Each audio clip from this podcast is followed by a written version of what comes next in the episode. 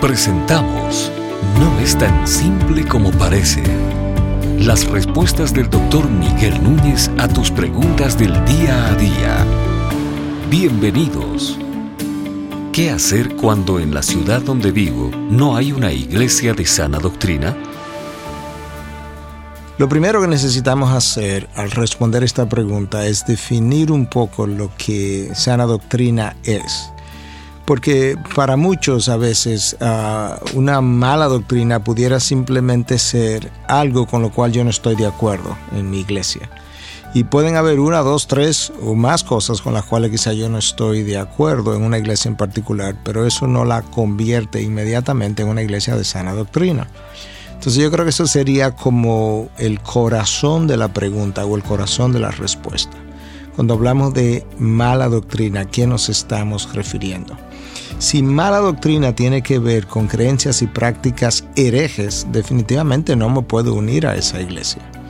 Ahora puede ser que una iglesia en particular tenga una forma de bautismo, por ejemplo, con la que yo no esté de acuerdo, pero esa no la convierte necesariamente en una iglesia de mala doctrina.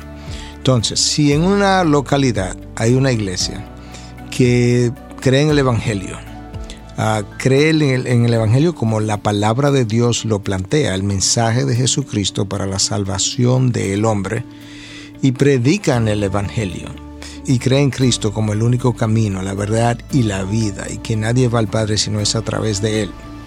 Y todas las implicaciones relacionadas al Evangelio están presentes en esa iglesia, pues quizá esa sea la iglesia a la que yo debo congregarme, aunque no esté de acuerdo con otras cosas periféricas de esa iglesia. Entonces esa es observación número uno. Observación número dos.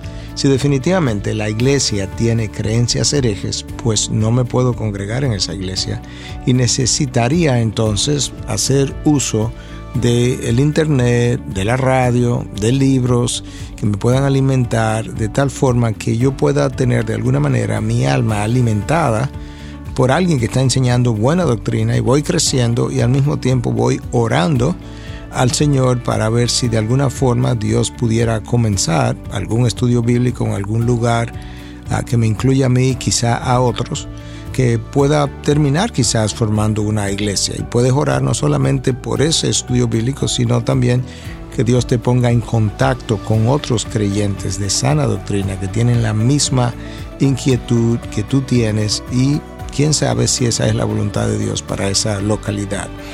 Pensemos por un momento en el etíope que fue bautizado por Felipe y que está descrito en el libro de los Hechos. Él iba camino a Etiopía. ¿Quién lo iba a evangelizar allá o lo iba a discipular a donde él iba? Bueno, no había nadie prácticamente. De, tal forma que el trabajo de Dios no se va a parar porque en una localidad no exista una iglesia que esté funcionando como debe ser. Entonces eso es yo creo que lo que necesitas hacer. Diferenciar en primer lugar lo que es sana doctrina versus herejía. Si la iglesia es hereje, no puedes unirte. Si la iglesia no es hereje, predica el Evangelio, pero tiene algunas prácticas con las cuales está en desacuerdo. Únete a esa iglesia, uh, sométete a su liderazgo. No tienes que abrazar todo lo que necesariamente ellos han abrazado como filosofía ministerial. Ah, pero de alguna manera contribuye incluso a lo que es la vida espiritual de esa iglesia. Tu contribución va a enriquecer dicha iglesia.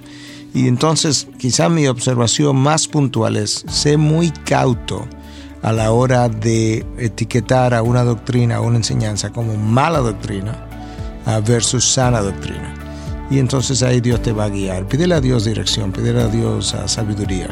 Yo te puedo decir que yo estuve en Estados Unidos en una iglesia por varios años donde yo no compartía varias cosas, incluso de la enseñanza bíblica, y sin embargo yo permanecí ahí, creo que Dios me usó de alguna manera.